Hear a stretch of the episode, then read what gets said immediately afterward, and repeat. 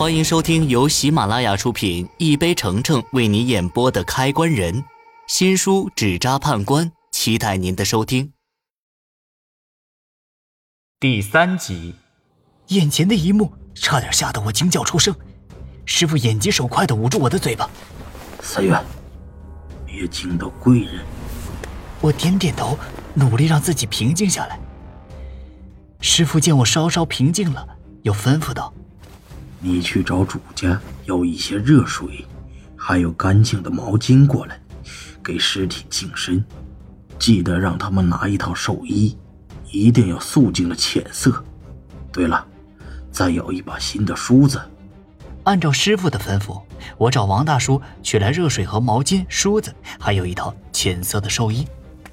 我带着这些东西进屋的时候，师傅打量了一下我手里的东西：“行，就是这些。”他说着便向门外走去。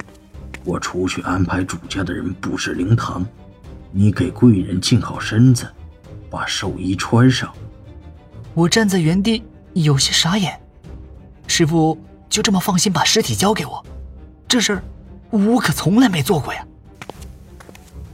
我小心翼翼地将手里的东西放下，回忆着师父交代过的那些规矩，先给尸体行礼，又拿出新梳子，动作轻柔地给尸体梳头：一梳望前尘，二梳离故乡，三梳一路西行莫相忘，贵人走好。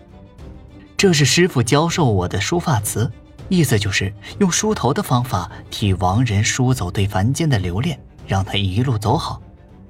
给尸体梳了三下头发之后，我见没什么异常，稍稍松了口气。其实刚刚梳头的时候啊，女尸圆睁的眼睛不偏不倚地正对着我，那眼睛怎么看都有股邪劲儿。当时我是又紧张又害怕，手心全是汗，梳子差点没握稳掉在地上。接下来就是给尸体擦身子。长到二十岁的年纪，这还是我第一次见到女人的身体。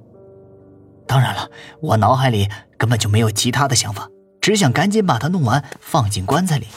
我拧干热毛巾，细细替她擦理着。从她手臂上的那些淤痕，还有折断的手指甲来看，他在生前应该经历了不少的痛苦，不然不会有这么多的伤痕。擦到他的胯部时，我闻到一股淡淡的血腥味儿。我才注意到床单上有一小团发黑的血迹，哪儿来的血？我疑惑了几秒后，想起师父交代过给尸体净身时不能分心，便赶紧收回注意力，专心替他擦完身体。弄完后，我拿起寿衣给他套上。这穿寿衣的讲究，师傅来之前就说过，寿衣只能穿单数，不能穿双数，因为人在阳间的时候啊，讲究好事成双，双是吉利的象征。可死后到了下面，与阳间刚好相反，单数才是吉利的象征。像女尸这样早亡的年轻人，穿寿衣讲究的更多，不能穿喜庆的红色，手袖必须遮过手腕等。给死人穿衣服可比我想象中困难得多。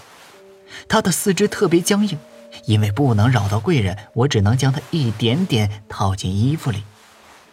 一通忙活下来，我满头大汗。或许是因为太费劲儿的缘故，我给尸体穿寿衣的时候没有一开始梳头时那样恐惧。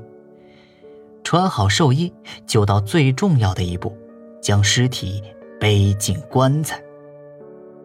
这一步靠我一个人是没有办法完成的。背尸的规矩我还不太清楚，只能出去找师傅帮忙。走到院子里，我看到师傅正跟王大叔商量，也不知道王大叔说了什么话，师傅的脸立刻沉了下来。“王老弟，丧事哪有不办灵堂的道理？你这简直就是坏了规矩，成何体统！”本集已播讲完毕。